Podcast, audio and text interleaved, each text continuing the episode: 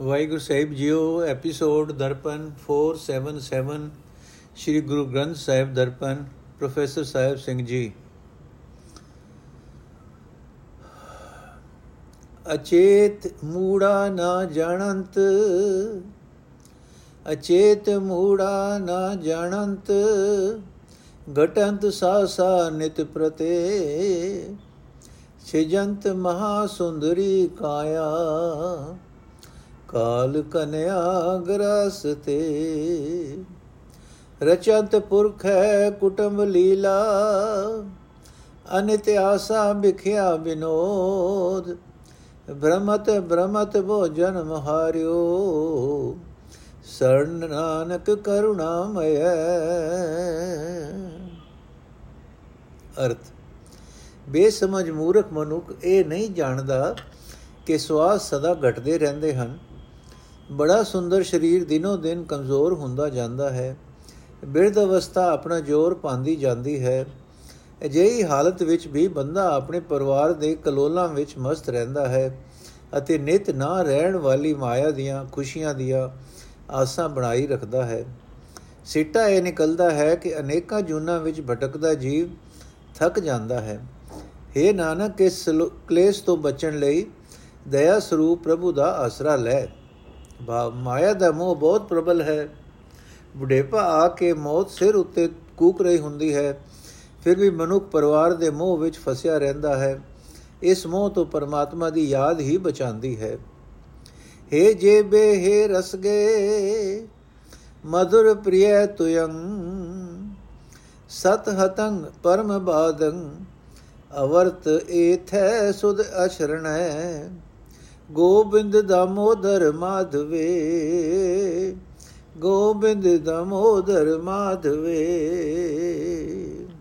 ਅਰਥ, ਹੈ ਜੀਵ, ਹੈ ਸਭ ਰਸਾਂ ਦੇ ਜਾਣਨ ਵਾਲੀ, ਹੈ ਚਸਕਿਆਂ ਨਾਲ ਸਾਂਝ ਪਾ ਰੱਖਣ ਵਾਲੀ, ਹੈ ਚਸਕਿਆਂ ਵਿੱਚ ਫਸੀ ਹੋਈ, ਮਿੱਠੇ ਪਦਾਰਥ ਤੈਨੂੰ ਪਿਆਰੇ ਲੱਗਦੇ ਹਨ, ਪਰ ਪਰਮਾਤਮਾ ਦੇ ਨਾਮ ਸਿਮਰਨ ਵੱਲੋਂ ਤੂੰ ਮਰੀ ਪਈ ਹੈ ਤੇ ਹੋਰ ਵੱਡੇ ਵੱਡੇ ਝਗੜੇ ਸਹਿੜਦੀ ਹੈ। हे ਜੀਵ ਗੋਬਿੰਦ ਦਮੋਦਰ ਮਾਧੋ, ਇਹ ਪਵਿੱਤਰ ਸ਼ਬਦ ਤੂੰ ਮੋੜ ਮੋੜ ਉਚਾਰਨ ਕਰ, ਤਦੋਂ ਹੀ ਤੂੰ ਜੀਵ ਅਖਵਾਣ ਦੇ ਯੋਗ ਹੋਵੇਂਗੀ। ਤਦੋਂ ਹੀ ਤੂੰ ਜੀਵ ਅਖਵਾਣ ਦੇ ਯੋਗ ਹੋਵੇਂਗੀ। ਭਾਵ, ਜੀਵ ਨਾਲ ਪਰਮਾਤਮਾ ਦਾ ਨਾਮ ਜਪਣਾ ਸੀ, ਪਰ ਇਹ ਮਨੁੱਖ ਨੂੰ ਚਸਕਿਆਂ ਵਿੱਚ ਹੀ ਫਸਾਈ ਰੱਖਦੀ ਹੈ। ਗਰਬੰਤ ਨਾਰੀ ਮਦੋਨ ਮਤੰ ਬਲਵੰਤ ਬਲਾਤ ਕਾਰਣ ਚਰਨ ਕਮਲ ਨ ਭਜੰਤ, ਤਿਣ ਸਮਾਨ ਦ੍ਰਿਗ ਜਨਮ ਨ। हे ਪਪੀਲ ਕਾ ਗ੍ਰਸਟੇ ਗੋਬਿੰਦ ਸਿਮਰਨ ਤੁਯੰਗ ਧਨੇ। ਨਾਨਕ ਅਨੇਕ ਬਾਰ ਨਮੋ ਨਮੈ। ਨਾਨਕ ਅਨੇਕ ਬਾਰ ਨਮੋ ਨਮੈ। ਅਰਥ, ਜਿਹੜਾ ਮਨੁੱਖ ਇਸਤਰੀ ਦੇ ਮਤ ਵਿੱਚ ਮਸਤਿਆ ਹੋਇਆ ਆਪਣੇ ਆਪ ਨੂੰ ਬਲਵਾਨ ਜਾਣ ਕੇ ਹੰਕਾਰ ਕਰਦਾ ਹੈ ਤੇ ਹੋਰਨਾਂ ਉੱਤੇ ਧੱਕਾ ਕਰਦਾ ਹੈ, ਉਹ ਪਰਮਾਤਮਾ ਦੇ ਸੋਹਣੇ ਚਰਨਾਂ ਦਾ ਧਿਆਨ ਨਹੀਂ ਧਰਦਾ, ਇਸ ਕਰਕੇ ਉਸ ਦੀ ਹਸਤੀ ਤੀਲੇ ਦੇ ਬਰਾਬਰ ਹੈ ਉਸ ਦਾ ਜੀਵਨ ਫਟਕਾਰ ਯੋਗ ਹੈ हे ਕੀੜੀ, ਜੇ ਗੋਬਿੰਦ ਦਾ ਸਿਮਰਨ ਤੇਰਾ ਧਨ ਹੈ ਤਾਂ ਤੂੰ ਨਿੱਕੀ ਜਿਹੀ ਹੁੰਦਿਆਂ ਵੀ ਭਾਰੀ ਹੈ। ਤੇਰੇ ਮੁਕਾਬਲੇ ਤੇ ਉਹ ਬਲਵਾਨ ਮਨੁੱਖ ਹੋਲਾ ਤੀਲੇ ਸਮਾਨ ਹੈ।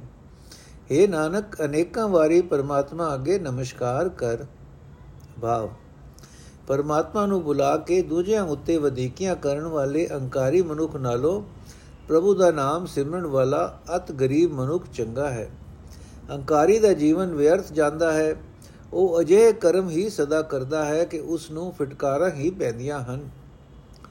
ਤ੍ਰਿਣੰਗ ਨ ਮੇਰੰਗ ਸਰਕ ਸੈਕੰ ਨ ਹਰਿਯੰ ਤ੍ਰਿਣੰਗ ਨ ਮੇਰੰਗ ਸੈਕੰ ਨ ਤ ਹਰਿਯੰ ਬੂਡੰਗ ਤਤਰਿਯੰ ਊਣੰਗ ਤਭਰਿਯੰ ਅੰਧਕਾਰ ਕੋਟ ਸੂਰ ਉਜਾਰੰਗ,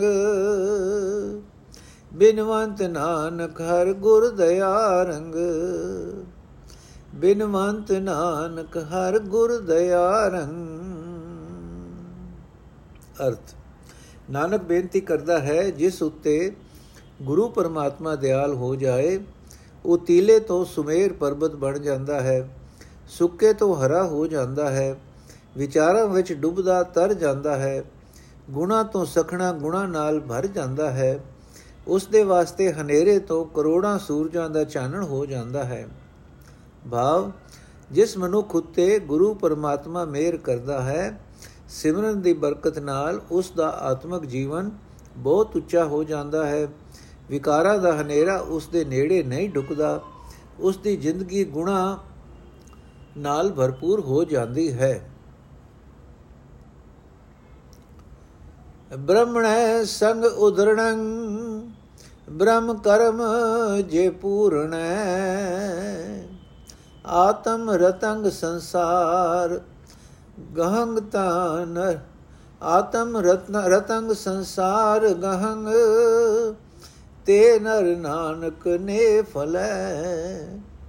ਆਤਮ ਰਤੰਗ ਸੰਸਾਰ, ਗਹੰਗ, ਤੇ ਨਰ ਨਾਨਕ ਨੇ ਫਲੈ। ਅਰਥ। ਜੋ ਮਨੁੱਖ ਹਰੀ ਸਿਮਰਨ ਦੇ ਕੰਮ ਵਿੱਚ ਪੂਰਾ ਹੈ ਉਹ ਹੈ ਅਸਲ ਬ੍ਰਾਹਮਣ। ਉਸ ਦੀ ਸੰਗਤ ਵਿੱਚ ਹੋਰਨਾਂ ਦਾ ਵੀ ਉਧਾਰ ਹੋ ਸਕਦਾ ਹੈ। ਪਰ ਹੈ ਨਾਨਕ, ਜਿਨ੍ਹਾਂ ਮਨੁੱਖਾਂ ਦਾ ਮਨ ਸੰਸਾਰ ਵਿੱਚ ਰਤਾ ਹੋਇਆ ਹੈ, ਉਹ ਜਗਤ ਤੋਂ ਨਿਸ਼ਫਲ ਚਲੇ ਜਾਂਦੇ ਹਨ। ਭਾਵ ਪਰਮਾਤਮਾ ਦਾ ਨਾਮ ਸਿਮਰਨ ਵਾਲਾ ਮਨੁੱਖ ਹੀ ਉੱਚੀ ਜਾਤ ਦਾ ਹੈ। ਉਸ ਦੀ ਸੰਗਤ ਵਿੱਚ ਹੋਰ ਬੰਦੇ ਵੀ ਕੁਕਰਮਾਂ ਤੋਂ ਬਚ ਜਾਂਦੇ ਹਨ। ਮਾਇਆ ਦੇ ਮੋਹ ਵਿੱਚ ਫਸਿਆ ਹੋਇਆ ਉੱਚੀ ਜਾਤ ਦਾ ਵੀ ਮਨੁੱਖ ਵਿਅਰਥ ਜੀਵਨ ਗਵਾ ਜਾਂਦਾ ਹੈ। ਪਰ ਦਰਬ ਹਿਰਣੰ ਬੋ ਵਿਘਨ ਕਰਣੰ, ਉਚਰਣੰ ਸਰਬ ਜੀ ਕੈ। ਲੋ ਲਈ ਤ੍ਰਿਸ਼ਨਾ ਅਤਪਤ, ਮਨ ਮਾਏ, ਕਰਮ ਕਰਤ ਸੇ ਸੁਖ ਰਹਿ ਲੋ ਲਈ ਤ੍ਰਿਸ਼ਨਾ ਅਤਪਤ, ਮਨ ਮਾਏ, ਕਰਮ ਕਰਤ ਸੇ ਸੁਖ ਰਹਿ ਅਰਥ। ਜੋ ਮਨੁੱਖ ਆਪਣੀ ਜਿੰਦ ਪਾਲਣ ਦੀ ਖਾਤਰ ਪਰਾਇਆ ਦਾ ਧਨ ਪਰਾਇਆ ਧਨ ਚੁਰਾਉਂਦੇ ਹਨ, ਹੋਰਨਾਂ ਦੇ ਕੰਮਾਂ ਵਿੱਚ ਰੋੜਾ ਅਟਕਾਉਂਦੇ ਹਨ, ਕਈ ਕਿਸਮਾਂ ਦੇ ਬੋਲ ਬੋਲਦੇ ਹਨ, ਜਿਨ੍ਹਾਂ ਦੇ ਮਨ ਵਿੱਚ ਸਦਾ ਮਾਇਆ ਦੀ ਭੁੱਖ ਹੈ, ਤ੍ਰਿਸ਼ਨਾ ਦੇ ਅਧੀਨ ਹੋ ਕੇ ਹੋਰ ਮਾਇਆ ਲੈ ਲਵਾਂ ਲੈ ਲਵਾਂ ਹੀ ਸੋਚਦੇ ਰਹਿੰਦੇ ਹਨ। ਉਹ ਬੰਦੇ ਸੂਰਾਂ ਵਾਲੇ ਕੰਮ ਕਰਦੇ ਹਨ, ਸੂਰ ਸਦਾ ਗੰਧ ਹੀ ਖਾਂਦੇ ਹਨ। ਭਾਵ ਆਪਣੀ ਜਿੰਦ ਦੇ ਖਾਤਰ ਹੋਰਨਾਂ ਦਾ ਨੁਕਸਾਨ ਕਰਕੇ ਪਰਾਇਆ ਧਨ ਵਰਤਣ ਵਾਲੇ ਮਨੁੱਖ ਦੀ ਜ਼ਿੰਦਗੀ ਸਦਾ ਮੰਦੇ ਕੰਮਾਂ ਦੇ ਗੰਧ ਵਿੱਚ ਹੀ ਗੁਜ਼ਰਦੀ ਹੈ। ਮਤੇ ਸਮੇਵ ਚਰਣੰ, ਉਦਰਣੰ ਭੈ ਦੂਤ ਰਹਿ। ਅਨੇਕ ਪਾਤਿਕ ਹਰਣੰ, ਨਾਨਕ ਸਾਧ ਸੰਗਮ ਨ ਸੰਸਿਐ ਮਤੇ ਸਮੇਵ ਚਰਣੰ ਉਦਰਣੰ ਭੈ ਦੂਤ ਰਹਿ ਅਨੇਕ ਪਾਤਕ ਹਰਣੰ, ਨਾਨਕ ਸਾਧ ਸੰਗਮ ਨ ਸੰਸਿਐ ਅਰਥੇ ਮਨੁੱਖ ਪ੍ਰਭੂ ਯਾਦ ਵਿੱਚ, ਮਸਤ ਹੋ ਕੇ ਪ੍ਰਭੂ ਚਰਨਾਂ ਵਿੱਚ ਲੀਨ ਰਹਿੰਦੇ ਹਨ। ਉਹ ਭਿਆਨਕ, ਜੋ ਮਨੁੱਖ ਪ੍ਰਭੂ ਯਾਦ ਵਿੱਚ ਮਸਤ ਹੋ ਕੇ ਪ੍ਰਭੂ ਚਰਨਾਂ ਵਿੱਚ ਲੀਨ ਰਹਿੰਦੇ ਹਨ ਉਹ ਭਿਆਨਕ ਤੇ ਦੂਤਰ ਸੰਸਾਰ ਤੋਂ ਪਾਰ ਲੰਘ ਜਾਂਦੇ ਹਨ। हे ਨਾਨਕ, ਇਸ ਵਿੱਚ ਰਤਾ ਬੇਸ਼ੱਕ ਨਹੀਂ ਕਿ ਅਨੇਕ ਗੁਰਮੁਖਾਂ ਦੀ ਸੰਗਤ, ਅਜਿਹੇ ਗੁਰਮੁਖਾਂ ਦੀ ਸੰਗਤ ਅਨੇਕਾਂ ਪਾਪ ਦੂਰ ਕਰਨ ਦੇ ਸਮਰੱਥ ਹੈ। ਭਾਵ ਜਿਹੜਾ ਮਨੁੱਖ ਪਰਮਾਤਮਾ ਦੀ ਯਾਦ ਵਿੱਚ ਜੁੜਿਆ ਰਹਿੰਦਾ ਹੈ, ਉਹ ਵਿਕਾਰਾਂ ਤੋਂ ਬਚ ਜਾਂਦਾ ਹੈ। ਉਸ ਦੀ ਸੰਗਤ ਕਰਨ ਵਾਲੇ ਮਨੁੱਖ ਵੀ ਵਿਕਾਰਾਂ ਦੇ ਪੰਜੇ ਵਿੱਚੋਂ ਨਿਕਲ ਜਾਂਦੇ ਹਨ। ਨੋਟ ਦੂਜੇ ਅੰਕ 4 ਦਾ ਭਾਵ ਇਹ ਹੈ ਕਿ ਇਹ ਪਹਿਲੇ 4 ਸ਼ਲੋਕਾਂ ਦੀ ਗਿਣਤੀ ਹੈ। ਸਾਰੇ ਸੰਸਕ੍ਰਿਤੀ ਸ਼ਲੋਕਾਂ ਦਾ ਜੋੜ 71 ਹੈ।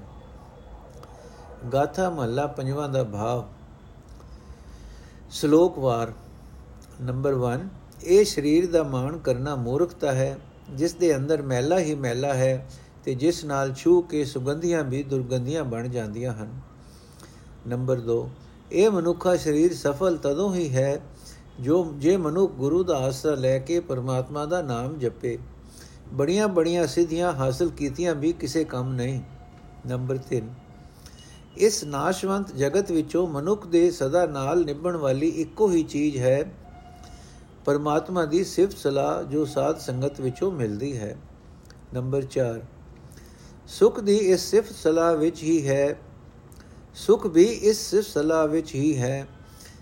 ਇਹ ਮਿਲਦੀ ਹੈ ਗੁਰੂ ਦੀ ਸੰਗਤ ਵਿੱਚ ਰਿਹਾ ਨੰਬਰ 5 ਜਿਹੜਾ ਮਨੁੱਖ ਬਾਂਸ ਵਾਂਗ ਸਦਾ ਆਕੜ ਕੇ ਰਹਿੰਦਾ ਹੈ ਉਸ ਨੂੰ ਸਾਧ ਸੰਗਤ ਵਿੱਚੋਂ ਕੁਝ ਵੀ ਨਹੀਂ ਮਿਲਦਾ। ਨੰਬਰ 6 ਸਿਫਤ ਸਲਾਹ ਵਿੱਚ ਬੜੀ ਤਾਕਤ ਹੈ। ਇਸ ਦੀ ਬਰਕਤ ਨਾਲ ਮਨੁੱਖ ਦੇ ਅੰਦਰੋਂ ਕਾਮਾਦਿਕ ਪੰਜੇ ਵੈਰੀ ਨਾਸ ਹੋ ਜਾਂਦੇ ਹਨ। ਨੰਬਰ 7 ਪਰਮਾਤਮਾ ਦੀ ਸਿਫਤ ਸਲਾਹ ਦੀ ਬਰਕਤ ਨਾਲ ਮਨੁੱਖ ਸੁਖੀ ਜੀਵਨ ਬਤੀਤ ਕਰਦਾ ਹੈ। ਮਨੁੱਖ ਜਨਮ ਮਰਨ ਦੇ ਗੇੜ ਵਾਲੇ ਰਾਹੇ ਨਹੀਂ ਪੈਂਦਾ। ਨੰਬਰ 8 ਨਾਮ ਤੋਂ ਵਾਂਝਿਆ ਮਨੁੱਖ ਦੁੱਖ ਸਹਾਰਦਾ ਹੈ ਤੇ ਜੀਵਨ ਅਜਾਈ ਗਵਾ ਜਾਂਦਾ ਹੈ। ਨੰਬਰ 9 ਸਾਧ ਸੰਗਤ ਦੀ ਰਾਹੀਂ ਹੀ ਪਰਮਾਤਮਾ ਦੇ ਨਾਮ ਵਿੱਚ ਸਰਦਾ ਬਣਦੀ ਹੈ। ਮਨੁੱਖ ਦੀ ਜ਼ਿੰਦਗੀ ਵੀ ਦੀ ਭੈੜੀ, ਮਨੁੱਖ ਦੀ ਜ਼ਿੰਦਗੀ ਦੀ ਬੇੜੀ ਸੰਸਾਰ ਸਮੁੰਦਰ ਵਿੱਚੋਂ ਸਹੀ ਸਲਾਮਤ ਪਾਰ ਲੰਘ ਜਾਂਦੀ ਹੈ। ਨੰਬਰ 10 ਸਾਧ ਸੰਗਤ ਵਿੱਚ ਟਿਕ ਕੇ ਸਿਮਰਨ ਕੀਤਿਆਂ ਸਿਮਰਨ ਕੀਤਿਆਂ ਦੁਨੀਆ ਦੀਆਂ ਵਾਸਨਾ ਜ਼ੋਰ ਨਹੀਂ ਪਾਉਂਦੀਆਂ। ਸਿਰਫ ਸਲਾਹ ਦੀ ਤਾਕਤ ਦੀ ਕਿਸੇ ਵਿਰਲੇ ਨੂੰ ਸਮਝ ਪੈਂਦੀ ਹੈ। ਨੰਬਰ 11 ਗੁਰੂ ਦੇ ਬਚਨ ਕਰੋੜਾਂ ਪਾਪਾਂ ਦਾ ਨਾਸ਼ ਕਰ ਦਿੰਦੇ ਹਨ। ਇਹਨਾਂ ਬਚਨਾਂ ਉੱਤੇ ਤੁਰ ਕੇ ਨਾਮ ਸਿਮਰਨ ਵਾਲਾ ਮਨੁੱਖ ਆਪਣੇ ਅਨੇਕਾਂ ਸਾਥੀਆਂ ਦਾ ਉਧਾਰ ਕਰ ਲੈਂਦਾ ਹੈ। ਨੰਬਰ 12 ਜਿਸ ਥਾਂ ਪਰਮਾਤਮਾ ਦੀ ਸਿਫਤ ਸਲਾਹ ਹੁੰਦੀ ਰਹੇ, ਉਹ ਥਾਂ ਹੀ ਸੁਆਮਣਾ ਹੋ ਜਾਂਦਾ ਹੈ। ਸਿਫਤ ਸਲਾਹ ਕਰਨ ਵਾਲੇ ਬੰਦੇ ਵੀ ਦੁਨੀਆ ਦੇ ਬੰਧਨਾਂ ਤੋਂ ਮੁਕਤ ਹੋ ਜਾਂਦੇ ਹਨ। ਨੰਬਰ 13 ਪਰਮਾਤਮਾ ਹੀ ਮਨੁੱਖ ਦਾ ਅਸਲ ਸਾਥੀ, ਅਸਲ ਮਿੱਤਰ ਹੈ। ਨੰਬਰ 14 ਪਰਮਾਤਮਾ ਦਾ ਸਿਮਰਨ ਮਨੁੱਖ ਨੂੰ ਦੁਨੀਆ ਦੇ ਵਿਕਾਰਾਂ ਤੋਂ ਬਚਾ ਲੈਂਦਾ ਹੈ। ਇਹ ਸਿਮਰਨ ਮਿਲਦਾ ਹੈ ਗੁਰੂ ਦੀ ਬਾਣੀ ਦੀ ਰਾਹੀਂ। ਨੰਬਰ 15 ਪਰਮਾਤਮਾ ਦੀ ਸਿਫਤ ਸਲਾਹ ਮਨੁੱਖ ਵਾਸਤੇ ਆਤਮਿਕ ਜੀਵਨ ਹੈ। ਇਹ ਦਾਤ ਸਾਧ ਸੰਗਤ ਵਿੱਚੋਂ ਮਿਲਦੀ ਹੈ। ਨੰਬਰ 16 ਸਾਧ ਸੰਗਤ ਵਿੱਚ ਟਿਕਿਆ ਮਨੁੱਖ ਦੇ ਸਾਰੇ ਆਤਮਿਕ ਰੋਗ ਦੂਰ ਹੋ ਜਾਂਦੇ ਹਨ। ਨੰਬਰ 17 ਗੁਰੂ ਦੀ ਸੰਗਤ ਕੀਤਿਆਂ ਹੀ ਪਰਮਾਤਮਾ ਨਾਲ ਪਿਆਰ ਬਣਦਾ ਹੈ। ਨੰਬਰ 18 ਸਿਫਤ ਸਲਾਹ ਦੀ ਬਰਕਤ ਨਾਲ ਮਨੁੱਖ ਦਾ ਜੀਵਨ ਸੁਖੀ ਹੋ ਜਾਂਦਾ ਹੈ। ਨੰਬਰ 19 ਸਾਧ ਸੰਗਤ ਵਿੱਚ ਟਿਕ ਕੇ ਸਿਫਤ ਸਲਾਹ ਕੀਤਿਆਂ ਵਿਕਾਰਾਂ ਤੋਂ ਬਚ ਜਾਈਦਾ ਹੈ। ਨੰਬਰ 20 ਧਰਮ ਪੁਸਤਕਾਂ ਦੇ ਪੁਸਤਕਾਂ ਦੇ ਪੜਨ ਤੋਂ ਅਸਲ ਲਾਭ ਇਹੀ ਮਿਲਣਾ ਚਾਹੀਦਾ ਹੈ ਕਿ ਮਨੁੱਖ ਪਰਮਾਤਮਾ ਦਾ ਨਾਮ ਸਿਮਰੇ। ਨੰਬਰ 21 ਪਰਮਾਤਮਾ ਦੇ ਨਾਮ ਦੀ ਦਾਤ ਸਾਧ ਸੰਗਤ ਵਿੱਚੋਂ ਮਿਲਦੀ ਹੈ। ਨੰਬਰ 22 ਉਸ ਮਨੁੱਖ ਦੇ ਭਾਗ ਜਾਗ ਪਏ ਜਾਣੋ ਜੋ ਸਾਧ ਸੰਗਤ ਵਿੱਚ ਜਾਣ ਲੱਗ ਪੈਂਦਾ ਹੈ। ਸਾਧ ਸੰਗਤ ਵਿੱਚ ਨਾਮ ਸਿਮਰਨ ਨਾਲ ਸਾਰੇ ਵਿਕਾਰ ਦੂਰ ਹੋ ਜਾਂਦੇ ਹਨ। ਨੰਬਰ 23 ਸਾਧ ਸੰਗਤ ਦੀ ਰਾਹੀਂ ਹੀ ਪਰਮਾਤਮਾ ਨਾਲ ਪਿਆਰ ਬਣ ਸਕਦਾ ਹੈ। ਨੰਬਰ 24 ਮਾਇਆ ਦੇ ਰੰਗ ਤਮਾਸੇ ਕਸੁੰਬੇ ਦੇ ਫੁੱਲ ਵਰਗੇ ਹੀ ਹਨ। ਇਹਨਾਂ ਵਿੱਚ ਫਸੇ ਰਿਆਂ ਸੁਖ ਨਹੀਂ ਮਿਲ ਸਕਦਾ।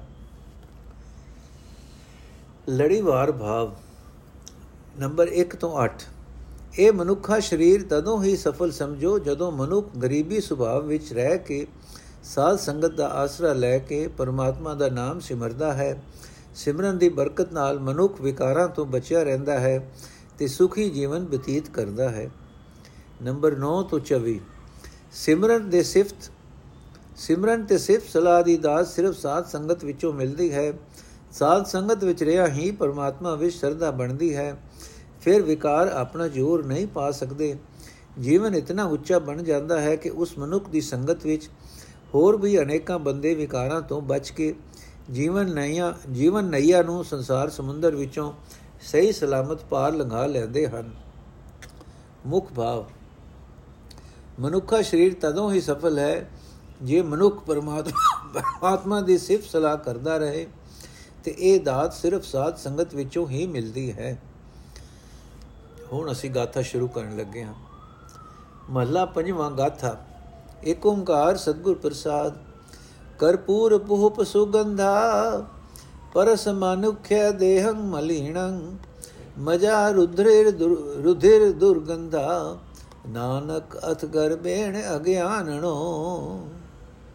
ਅਰਥ, ਮੁਸ਼ਕ ਕਪੂਰ ਫੁੱਲ ਅਤੇ ਹੋਰ ਸੁਗੰਧੀਆਂ ਮਨੁੱਖ ਦੇ ਸਰੀਰ ਨੂੰ ਛੂ ਕੇ ਮੈਲੀਆਂ ਹੋ ਜਾਂਦੇ, ਜਾਂਦੀਆਂ ਹਨ। ਮਨੁੱਖ ਦੇ ਸਰੀਰ ਵਿੱਚ ਮਿਝ ਲਹੂ ਅਤੇ ਹੋਰ ਦੁਰਗੰਧੀਆਂ ਹਨ। ਫਿਰ ਵੀ ਹੈ ਨਾਨਕ, ਅਗਿਆਨੀ ਮਨੁੱਖ ਇਸ ਸਰੀਰ ਦਾ ਮਾਣ ਕਰਦਾ ਹੈ। ਭਾਵ, ਇਹ ਸਰੀਰ ਦਾ ਮਾਣ ਕਰਨਾ ਮੂਰਖਤਾ ਹੈ। ਜਿਸ ਦੇ ਅੰਦਰ ਮਹਿਲਾ ਹੀ ਮਹਿਲਾ ਹੈ ਤੇ ਜਿਸ ਨਾਲ ਛੂ ਕੇ ਸੁਗੰਧੀਆਂ ਵੀ ਦੁਰਗੰਧੀਆਂ ਬਣ ਜਾਂਦੀਆਂ ਹਨ। ਪਰਮਾਣੂ ਪਰਜੰਤ ਆਕਾਸੈ, ਦੀਪ ਲੋ ਸਿਕੰਡਣੈ ਪਰਮਾਣੂ ਪਰਜੰਤ ਆਕਾਸੈ, ਦੀਪ ਲੋ ਸਿਕੰਡਣੈ ਗਛੇਣ ਨੈਣ ਬਾਰੇਣ ਨਾਨਕ ਬਿਨਾ ਸਾਧੂ ਨ ਸਿਧਯਤੇ ਅਰਥੇ ਨਾਨਕ, ਜੇ ਮਨੁੱਖ ਅਤ ਛੋਟਾ ਅਣੂ ਬਣ ਕੇ ਆਕਾਸ਼ਾਂ ਤੱਕ ਸਾਰੇ ਦੀਪਾਂ ਲੋਕਾਂ ਲੋਕ ਲੋਕਾਂ ਅਤੇ ਪਹਾੜਾਂ ਉੱਪਰ ਅੱਖ ਦੇ ਇੱਕ ਫੇਰ ਵਿੱਚ ਹੋ ਆਵੇ, ਇਤਨੀ ਸਿੱਧੀ ਹੁੰਦਿਆਂ ਵੀ ਗੁਰੂ ਤੋਂ ਬਿਨਾ ਉਸ ਦਾ ਜੀਵਨ ਸਫਲ ਨਹੀਂ ਹੁੰਦਾ। ਭਾਵ ਇਹ ਮਨੁੱਖਾ ਸਰੀਰ ਸਫਲ ਤਦੋਂ ਹੀ ਹੈ ਜੇ ਮਨੁੱਖ ਗੁਰੂ ਦਾ ਆਸਰਾ ਲੈ ਕੇ ਪਰਮਾਤਮਾ ਦਾ ਨਾਮ ਜਪੇ ਬੜੀਆਂ ਬੜੀਆਂ ਸਿੱਧੀਆਂ ਹਾਸਲ ਕੀਤੀਆਂ ਵੀ ਕਿਸੇ ਕੰਮ ਨਹੀਂ। ਜਾਣੋ ਸਤ ਹੋਵੰਤੋ ਮਰਨੋ ਦ੍ਰਿਸ਼ਟੇਣ ਮਿਥਿਆ, ਕੀਰਤ ਸਾਥ ਚਲੰਥੋ ਬਣਤ ਨਾਨਕ ਸਾਧ ਸੰਗੇਣ। ਅਰਥ ਮੋਦ ਦਾ ਆਉਣਾ ਅਟਲ ਸਮਝੋ, ਇਹ ਦਿਸਦਾ ਜਗਤ ਜ਼ਰੂਰ ਨਾਸ਼ ਹੋਣ ਵਾਲਾ ਹੈ। ਇਸ ਵਿੱਚੋਂ ਕਿਸੇ ਨਾਲ ਸਾਥ ਨਹੀਂ ਨਿਭਣਾ। ਨਾਨਕ ਆਖਦਾ ਹੈ, ਸਾਧ ਸੰਗਤ ਦੇ ਆਸਰੇ ਕੀਤੀ ਹੋਈ ਪਰਮਾਤਮਾ ਦੀ ਸਿਫਤ ਸਲਾਹ ਹੀ ਮਨੁੱਖ ਦੇ ਨਾਲ ਜਾਂਦੀ ਹੈ। ਭਾਵ ਇਸ ਨਾਸਵੰਤ ਜਗਤ ਵਿੱਚੋਂ ਮਨੁੱਖ ਦੇ ਸਦਾ ਨਾਲ ਨਿਭਣ ਵਾਲੀ ਇੱਕੋ ਚੀਜ਼ ਹੈ, ਪਰਮਾਤਮਾ ਦੀ ਸਿਫਤ ਸਲਾਹ ਜੋ ਸਾਧ ਸੰਗਤ ਵਿੱਚੋਂ ਮਿਲਦੀ ਹੈ। ਮਾਇਆ ਚਿਤ ਭਰਮੇਣ ਇਸ਼ਟ ਮਿਤਰੇਖ ਬਾਂਧਵੈ ਲਬਜੰਗ ਸਾਧ ਸੰਗੇਣ, ਨਾਨਕ ਸੁਖ ਅਸਥਾਨੰ ਗੋਪਾਲ ਭਜਣੰ ਅਰਥ ਮਾਇਆ ਮਨੁੱਖ ਦੇ ਮਨ ਨੂੰ ਪਿਆਰੇ ਮਿੱਤਰਾਂ ਸੰਬੰਧੀਆਂ ਦੇ ਮੂਹ ਵਿੱਚ ਭਟਕਾਉਂਦੀ ਰਹਿੰਦੀ ਹੈ ਤੇ ਭਟਕਣਾ ਦੇ ਕਾਰਨ ਇਸ ਨੂੰ ਸੁਖ ਨਹੀਂ ਮਿਲਦਾ। हे ਨਾਨਕ, ਸੁਖ ਮਿਲਣ ਦਾ ਥਾਂ ਕੇਵਲ ਪਰਮਾਤਮਾ ਦਾ ਭਜਨ ਹੀ ਹੈ, ਜੋ ਸਾਧ ਸੰਗਤ ਦੀ ਰਾਹੀਂ ਮਿਲ ਸਕਦਾ ਹੈ। ਭਾਵ ਸੁਖ ਵੀ ਇਸ ਸਿਫਤ ਸਲਾਹ ਵਿੱਚ ਹੀ ਹੈ ਤੇ ਇਹ ਮਿਲਦੀ ਹੈ ਗੁਰੂ ਦੀ ਸੰਗਤ ਵਿੱਚ ਰਹਾ। ਮੈਂ ਲਾਗਰ ਸੰਗੇਣ ਨਿੰਬਿਰਕ ਸੇ ਚੰਦਨੈ ਨਿਕਟ ਬਸੰਤੋ ਬਾਸੋ, ਨਾਨਕ ਅਹੰਗ ਬੁੱਧ ਨਾ ਭੋਹਤੇ ਅਰਥ, ਚੰਦਨ ਦੀ ਸੰਗਤ ਨਾਲ ਨਿੰਮ ਦਾ ਰੁਖ ਚੰਦਨ ਹੀ ਹੋ ਜਾਂਦਾ ਹੈ। ਪਰ ਹੈ ਨਾਨਕ, ਚੰਦਨ ਦੇ ਨੇੜੇ ਰਵਸਦਾ, ਬਾਂਸ ਆਪਣੀ ਆਕੜ ਦੇ ਕਾਰਨ ਸੁਗੰਧੀ ਵਾਲਾ ਨਹੀਂ ਬਣਦਾ। ਭਾਵ, ਜਿਹੜਾ ਮਨੁੱਖ ਬਾਂਸ ਵਾਂਗ ਸਦਾ ਆਕੜ ਕੇ ਰਹਿੰਦਾ ਹੈ ਉਸ ਨੂੰ ਸਾਧ ਸੰਗਤ ਵਿੱਚੋਂ ਕੁਝ ਵੀ ਨਹੀਂ ਮਿਲਦਾ। ਗਾਥਾ ਗੁੰਫ ਗੋਪਾਲ ਕਥੰਗ ਮਥੰਗ ਮਾਨ ਮਰਦਨੈ ਹਤੰਗ ਪੰਜ ਸਤਰੇਣ, ਨਾਨਕ ਹਰ ਬਾਣੇ ਪ੍ਰਹਾਰਣੈ। ਅਰਥ ਪਰਮਾਤਮਾ ਦੀ ਸਿਫਤ ਸਲਾਹ ਕੀਤੀਆਂ ਕਹਾਣੀਆਂ ਦਾ ਗੁੰਦਣ ਮਨੁੱਖ ਦੇ ਅਹੰਕਾਰ ਨੂੰ ਕੁਚਲ ਦਿੰਦਾ ਹੈ, ਨਾਸ਼ ਕਰ ਦਿੰਦਾ ਹੈ। हे ਨਾਨਕ, ਪਰਮਾਤਮਾ ਦੀ ਸਿਫਤ ਸਲਾਹ ਦਾ ਤੀਰ ਚਲਾਇਆ, ਕਮਾਦਕ ਪੰਜੇ ਵੈਰੀ ਨਾਸ਼ ਹੋ ਜਾਂਦੇ ਹਨ। ਬਾਬ ਸਿਫਤ ਸਲਾਹ ਵਿੱਚ ਬੜੀ ਤਾਕਤ ਹੈ। ਇਸ ਦੀ ਬਰਕਤ ਨਾਲ ਮਨੁੱਖ ਦੇ ਅੰਦਰੋਂ ਕਾਮਾਦਿਕ ਪੰਜੇ ਵੈਰੀ ਨਾਸ ਹੋ ਜਾਂਦੇ ਹਨ। ਬਚਨ ਸਾਧ ਸੁਖ ਪੰਥਾ, ਲਹੰਥਾ ਬੜ ਕਰਮਣੈ ਰਹੰਤਾ ਜਨਮ ਮਰਣੇ ਰਮਣੰ ਨਾਨਕ ਹਰ ਕੀਰਤਨੈ। ਅਰਥ ਗੁਰੂ ਤੇ ਪਰਮਾਤਮਾ ਦੀ ਸਿਫਤ ਸਲਾਹ ਦੇ ਬਚਨ ਸੁਖ ਦਾ ਰਸਤਾ ਹਨ, ਪਰ ਇਹ ਬਚਨ ਭਾਗਾ ਨਾਲ ਮਿਲਦੇ ਹਨ। हे ਨਾਨਕ, ਪਰਮਾਤਮਾ ਦੀ ਸਿਫਤ ਸਲਾਹ ਕਰਨ ਨਾਲ ਜਨਮ ਮਰਨ ਦਾ ਗੇੜ ਮੁੱਕ ਜਾਂਦਾ ਹੈ। ਭਾਵ ਪਰਮਾਤਮਾ ਦੀ ਸਿਫਤ ਸਲਾਹ ਦੀ ਬਰਕਤ ਨਾਲ ਮਨੁੱਖ ਸੁਖੀ ਜੀਵਨ ਬਤੀਤ ਕਰਦਾ ਹੈ। ਮਨੁੱਖ ਜਨਮ ਮਰਨ ਦੇ ਗੇੜ ਵਾਲੇ ਰਾਹ ਨਹੀਂ ਪੈਂਦਾ। ਪਤਰ ਬੁਰਜੇਣ ਜੜੀਆਂ ਪਤਰ ਬੁਰਜੇਣ ਝੜੀਆਂ ਨ ਜੜੀਆਂ ਪੇੜ ਸੰਪਤਾ, ਨਾਮ ਬਿਹੂਣ ਬਿਖਮਤਾ। ਨਾਨਕ ਬਹੰਤ ਜੋਨ ਬਾਸਰੋ ਨਾਮ ਬਿਹੂਣ ਬਿਖਮਤਾ, ਨਾਨਕ ਬਹੰਤ ਜੋਨ ਬਾਸਰੋ ਰਹਿਣੀ ਅਰਥ, ਜਿਵੇਂ ਰੁੱਖ ਦੇ ਪੱਤਰ ਝੁਰ ਕੇ, ਭੁਰ ਕੇ, ਜਿਵੇਂ ਰੁੱਖ ਦੇ ਪੱਤਰ ਭੁਰ ਭੁਰ ਕੇ ਰੁੱਖ ਨਾਲੋਂ ਝੜ ਜਾਂਦੇ ਹਨ, ਤੇ ਮੁੜ ਰੁੱਖ ਦੀਆਂ ਸ਼ਾਖਾਂ ਨਾਲ ਜੁੜ ਨਹੀਂ ਸਕਦੇ, ਤਿਵੇਂ ਹੈ ਨਾਨਕ, ਨਾਮ ਤੋਂ ਵਾਂਝੇ ਹੋਏ ਮਨੁੱਖ ਦੁੱਖ ਸਾਰਦੇ ਹਨ, ਤੇ ਦਿਨ ਰਾਤ ਜ਼ੋਰ ਹੋਰ ਹੋਰ ਹੋਰ ਜੁਨਾ ਵਿੱਚ ਪਏ ਭਟਕਦੇ ਹਨ। ਭਾਵ ਨਾਮ ਤੋਂ ਵਾਂਝਿਆ ਵਾਂਝਿਆ ਮਨੁੱਖ ਦੁੱਖ ਸਾਰਦਾ ਹੈ ਤੇ ਜੀਵਨ ਅਜਾਈ ਗਵਾ ਜਾਂਦਾ ਹੈ। ਭਾਵਨੀ ਸਾਧ ਸੰਗੇਣ ਲਭੰਤ ਬੜ ਭਾਗਣੈ, ਹਰ ਨਾਮ ਗੁਣ ਰਮਣੰ, ਨਾਨਕ ਸੰਸਾਰ ਸਾਗਰ ਨ ਵਿਆਪਣੈ। ਅਰਥ, ਸਾਧ ਸੰਗਤ ਰਾਹੀਂ ਪਰਮਾਤਮਾ ਦੇ ਨਾਮ ਵਿੱਚ ਸਰਦਾ ਵੱਡੇ ਭਾਗਾਂ ਨਾਲ ਮਿਲਦੀ ਹੈ। ਇਹ ਨਾਨਕ, ਪਰਮਾਤਮਾ ਦੇ ਨਾਮ ਤੇ ਗੁਣਾ ਦੀ ਯਾਦ ਨਾਲ ਸੰਸਾਰ ਸਮੁੰਦਰ ਜੀਵ ਉੱਤੇ ਆਪਣਾ ਜ਼ੋਰ ਨਹੀਂ ਪਾ ਸਕਦਾ।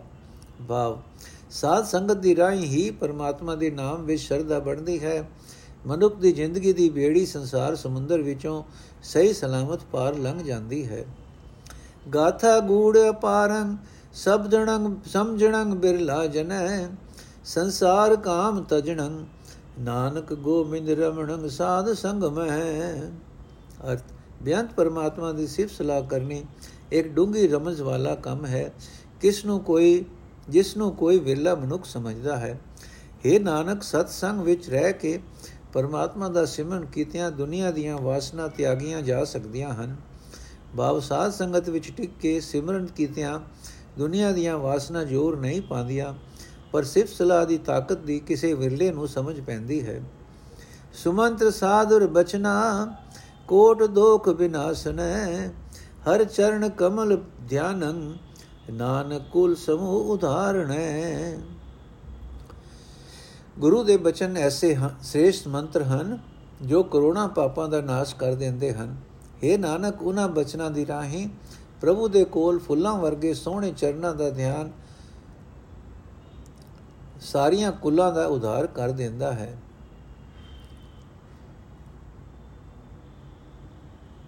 ਭਾਵ ਗੁਰੂ ਦੇ ਬਚਨ ਕਰੋਨਾ ਪਾਪਾਂ ਦਾ ਨਾਸ਼ ਕਰ ਦਿੰਦੇ ਹਨ। ਇਹਨਾਂ ਬਚਨਾਂ ਉੱਤੇ ਤੁਰ ਕੇ ਨਾਮ ਸਿਮਰਨ ਵਾਲਾ ਮਨੁੱਖ ਆਪਣੇ ਅਨੇਕਾਂ ਸਾਥੀਆਂ ਦਾ ਉਧਾਰ ਕਰ ਲੈਂਦਾ ਹੈ। ਸੁੰਦਰ ਮੰਦਰ ਸਹਿਣੈ ਜੇਣ ਮਧ ਹਰ ਕੀਰਤਨੈ, ਮੁਕਤੇ ਰਮਣ ਗੋਬਿੰਦੈ, ਨਾਨਕ ਲਬਦੇ ਅੰਗ ਬੜ ਭਾਗਣੈ। ਅਰਥ ਉਹਨਾਂ ਘਰਾਂ ਵਿੱਚ ਵਸਣਾ ਹੀ ਸੁਹਾਵਣਾ ਹੈ, ਜਿਨ੍ਹਾਂ ਵਿੱਚ ਪਰਮਾਤਮਾ ਦੀ ਸਿਫਤ ਸਲਾਹ ਹੁੰਦੀ ਹੋਵੇ। ਜੋ ਮਨੁੱਖ ਪਰਮਾਤਮਾ ਦਾ ਸਿਮਰਨ ਕਰਦੇ ਹਨ, ਉਹ ਦੁਨੀਆ ਦੇ ਬੰਧਨਾਂ ਤੋਂ ਮੁਕਤ ਹੋ ਜਾਂਦੇ ਹਨ। ਪਰ ਹੈ ਨਾਨਕ, ਇਹ ਸਿਮਰਨ ਵੱਡੇ ਭਾਗਾ ਨਾਲ ਮਿਲਦਾ ਹੈ। ਭਾਵ ਜਿਸ ਥਾਂ ਪਰਮਾਤਮਾ ਦੀ ਸਿਫਤ ਸਲਾਹ ਹੁੰਦੀ ਰਹੇ, ਉਹ ਥਾਂ ਹੀ ਸੁਹਾਵਣਾ ਹੋ ਜਾਂਦਾ ਹੈ।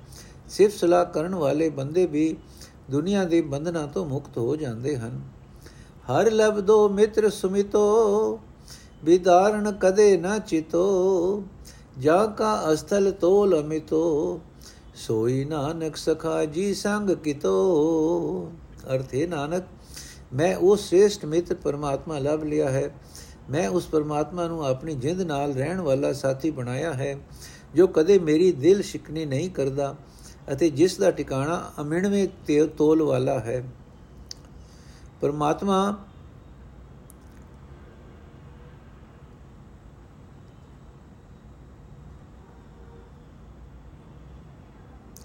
ਭਾਵ ਪਰਮਾਤਮਾ ਹੀ ਮਨੁੱਖ ਦਾ ਅਸਲ ਸਾਥੀ, ਅਸਲ ਮਿੱਤਰ ਹੈ। ਅਪਜ ਸੰਗ ਮਿਟੰਦ ਸਤ ਪੁੱਤਰੈ ਸਿਮਰਤ ਅਭਿ ਹਿਰਦੈ ਗੁਰ ਮੰਤਰਣੈ ਪ੍ਰੀਤਮ ਭਗਵਾਨ ਅਚੁਤ। ਨਾਨਕ ਸੰਸਾਰ ਸਾਗਰ ਤਾਰਣੈ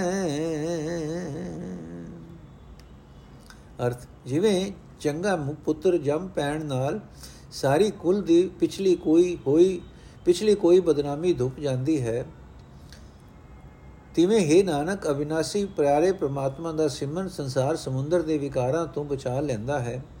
ਇਸ ਵਾਸਤੇ ਗੁਰੂ ਦਾ ਉਪਦੇਸ਼ ਹਿਰਦੇ ਵਿੱਚ ਟਿਕਾ ਰੱਖਣਾ ਚਾਹੀਦਾ ਹੈ ਅਤੇ ਪਰਮਾਤਮਾ ਦਾ ਸਿਮਰਨ ਕਰਨਾ ਚਾਹੀਦਾ ਹੈ। ਬਾ ਪਰਮਾਤਮਾ ਦਾ ਸਿਮਰਨ ਮਨੁੱਖ ਨੂੰ ਦੁਨੀਆ ਦੇ ਵਿਕਾਰਾਂ ਤੋਂ ਬਚਾ ਲੈਂਦਾ ਹੈ। ਇਹ ਸਿਮਰਨ ਮਿਲਦਾ ਹੈ ਗੁਰੂ ਦੀ ਰਾਹੀਂ। ਮਰਣੰ ਬਿਸਰਣੰ ਗੋਬਿੰਦੈ, ਜੀਵਣੰ ਹਰ ਨਾਮ ਧਿਆਵਣੈ ਲਬਣੰ ਸਾਧ ਸੰਘੇਣ ਨਾਨਕ ਹਰ ਪੂਰਬ ਲਿਖਣੈ। ਅਰਥ ਗੋਬਿੰਦ ਨੂੰ ਵਿਸਾਰਨਾ ਆਤਮਕ ਮੌਤ ਹੈ ਅਤੇ ਪਰਮਾਤਮਾ ਦਾ ਨਾਮ ਚੇਤੇ ਰੱਖਣਾ ਆਤਮਕ ਜੀਵਨ ਹੈ। ਪਰ ਹੈ ਨਾਨਕ, ਪ੍ਰਭੂ ਦਾ ਸਿਮਰਨ ਸਾਧ ਸੰਗਤ ਵਿੱਚ ਪੂਰਬਲੇ ਲਿਖੇ ਅਨੁਸਾਰ ਮਿਲਦਾ ਹੈ। ਭਾਵ, ਪਰਮਾਤਮਾ ਦੀ ਸਿਫਤ ਸਲਾਹ ਮਨੁੱਖ ਵਾਸਤੇ ਆਤਮਕ ਜੀਵਨ ਹੈ। ਇਹ ਦਾਤ ਸਾਧ ਸੰਗਤ ਵਿੱਚੋਂ ਮਿਲਦੀ ਹੈ। ਦਸਨ ਬਿਹੂਨ ਭਯੰਗੰ ਮੰਤਰੰ ਗਾਰੂੜੀ ਨਿਵਾਰੰ ਬਿਆਦੁ ਪਾੜਨ ਸੰਤੰ, ਨਾਨਕ ਲਬਦ ਕਰਮਣੈ ਅਰਥ, ਜਿਵੇਂ ਗਰੁੜ ਮੰਤਰ ਜਾਣਨ ਵਾਲਾ ਮਨੁੱਖ ਸੱਪ ਨੂੰ ਦੰਦਹੀਣ ਕਰ ਦਿੰਦਾ ਹੈ ਅਤੇ ਸੱਪ ਦੇ ਜ਼ਹਿਰ ਨੂੰ ਮੰਤਰਾਂ ਨਾਲ ਦੂਰ ਕਰ ਦਿੰਦਾ ਹੈ, ਭਾਵੇਂ ਸੰਤ ਜਨ ਮਨੁੱਖ ਦੇ ਆਤਮਕ ਰੋਗਾਂ ਦਾ ਨਾਸ਼ ਕਰ ਦਿੰਦੇ ਹਨ, ਪਰ ਹੈ ਨਾਨਕ, ਸੰਤਾਂ ਦੀ ਸੰਗਤ ਭਾਗਾ ਨਾਲ ਲੱਭਦੀ ਹੈ। ਭਾਵ ਸਾਧ ਸੰਗਤ ਵਿੱਚ ਟਿਕਿਆ ਮਨੁੱਖ ਦੇ ਸਾਰੇ ਆਤਮਕ ਰੋਗ ਦੂਰ ਹੋ ਜਾਂਦੇ ਹਨ। ਜਤ ਕਥ ਰਮਣੰ ਸਰਣੰ ਸਰਬਤਰ ਜੀਣੈ ਤਥ ਲਗਣਨ ਪ੍ਰੇਮ ਨਾਨਕ, ਪ੍ਰਸਾਦੰ ਗੁਰ ਦਰਸਨੈ। ਅਰਥੇ ਜੇ ਪਰਮਾਤਮਾ, ਜੋ ਪਰਮਾਤਮਾ ਹਰ ਥਾਂ ਵਿਆਪਕ ਹੈ ਅਤੇ ਸਾਰੇ ਜੀਵਾਂ ਦਾ ਆਸਰਾ ਹੈ, ਉਸ ਵਿੱਚ ਹੈ ਨਾਨਕ, ਗੁਰੂ ਦੇ ਦੀਦਾਰ ਦੀ ਬਰਕਤ ਨਾਲ ਹੀ ਜੀਵ ਦਾ ਪਿਆਰ ਬਣਦਾ ਹੈ। ਭਾਵ ਗੁਰੂ ਦੀ ਸੰਗਤ ਕੀਤਿਆਂ ਹੀ ਪਰਮਾਤਮਾ ਨਾਲ ਪਿਆਰ ਬਣਦਾ ਹੈ। ਚਰਨਾਰ ਬਿੰਦ ਮਨ ਬਿਰਧੰ ਸਿੱਧਿਯੰ ਸਰਬ ਕੁਸਲਨੈ ਗਾਥਾ ਗਵੰਤ ਨਾਨਕ, ਭਵਯੰ ਪਰਾ ਪੂਰਬਣੈ ਅਰ ਜਿਸ ਮਨੁੱਖ ਦਾ ਮਨ ਪਰਮਾਤਮਾ ਦੇ ਸੋਹਣੇ ਚਰਨਾਂ ਵਿੱਚ ਵਿਜਦਾ ਹੈ, ਉਸ ਨੂੰ ਸਾਰੇ ਸੁੱਖ ਮਿਲ ਜਾਂਦੇ ਹਨ। ਪਰ ਹੈ ਨਾਨਕ, ਉਹੀ ਬੰਦੇ ਪਰਮਾਤਮਾ ਦੀ ਸਿਫਤ ਸਲਾਹ ਗਾਉਂਦੇ ਹਨ, ਜਿਨ੍ਹਾਂ ਦੇ ਪੂਰਬਲੇ ਭਾਗ ਹੋਣ। ਭਾਵ ਸਿਫਤ ਸਲਾਹ ਦੀ ਬਰਕਤ ਨਾਲ ਮਨੁੱਖ ਦਾ ਜੀਵਨ ਸੁਖੀ ਹੋ ਜਾਂਦਾ ਹੈ।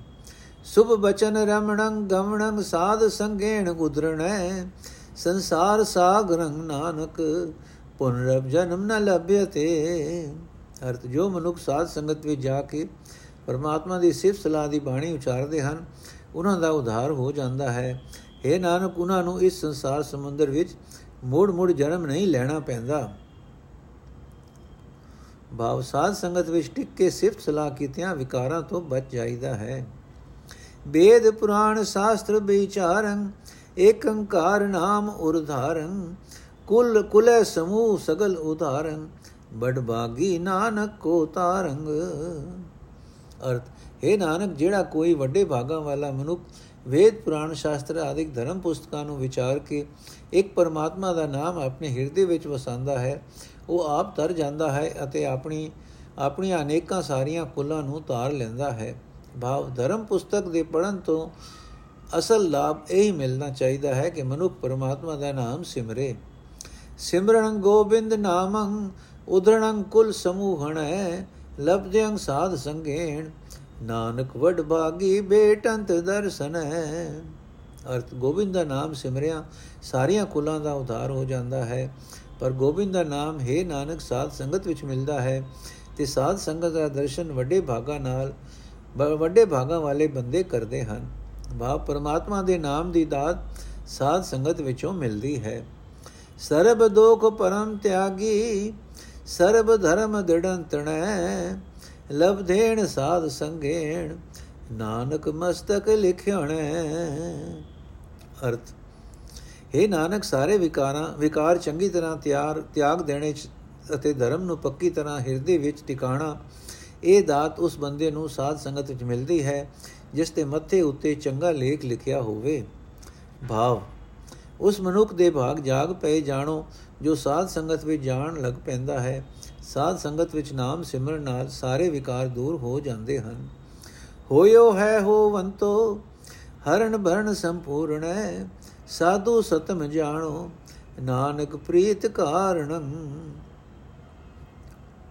ਅਰਥ, ਜੋ ਪਰਮਾਤਮਾ ਭੂਤ ਵਰਤਮਾਨ ਭਵਿੱਖਤ ਵਿੱਚ ਸਦਾ ਹੀ ਥਿਰ ਰਹਿਣ ਵਾਲਾ ਹੈ, ਜੋ ਸਭ ਜੀਵਾਂ ਨੂੰ ਨਾਸ਼ ਕਰਨ ਵਾਲਾ ਹੈ, ਸਭ ਦਾ ਪਾਲਣ ਵਾਲਾ ਹੈ ਅਤੇ ਸਭ ਵਿੱਚ ਵਿਆਪਕ ਹੈ। हे ਨਾਨਕ, ਉਸ ਨਾਲ ਪਿਆਰ ਪਾਣ ਦਾ ਕਾਰਨ ਨਿਸ਼ਚੈ ਕਰਕੇ ਸੰਤਾਂ ਨੂੰ ਹੀ ਸਮਝੋ।